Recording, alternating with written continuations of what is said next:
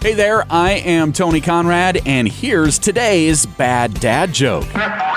What's a race car driver's favorite meal? Fast food! Hope you enjoyed that joke, and if you did, tell it to a friend and then tell them where you heard it. We're trying to grow our audience, and you sharing this podcast with your friends certainly will help.